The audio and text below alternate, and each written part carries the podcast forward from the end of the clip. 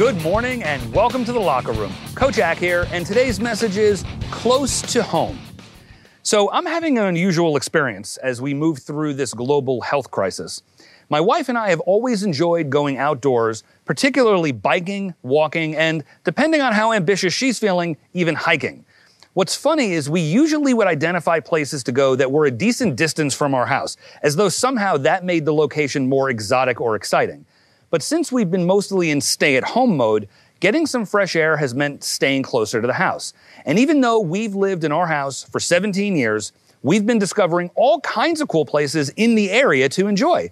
Turns out we didn't need to road trip to go for a bike ride somewhere cool. Cool places were right on our doorstep the whole time. I'm reminded of Russell Conwell's classic story, Acres of Diamonds. We so often seek satisfaction in far flung places, not appreciating what we have close to home. In this story, a farmer hears about diamond deposits all over the country and decides to sell his farm and try to cash in. After years of wandering and becoming broke, it turns out that the largest diamond deposit in the country had been discovered on the land he sold to chase diamonds.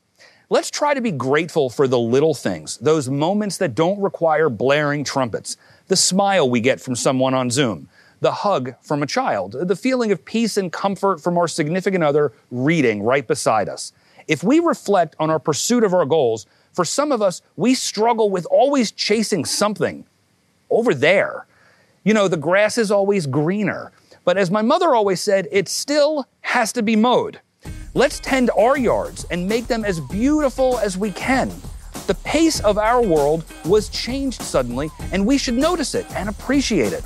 When we do this, we get to live our very best life. Thanks for joining me in the locker room today, guys. We'll see you next time. Make it an amazing day.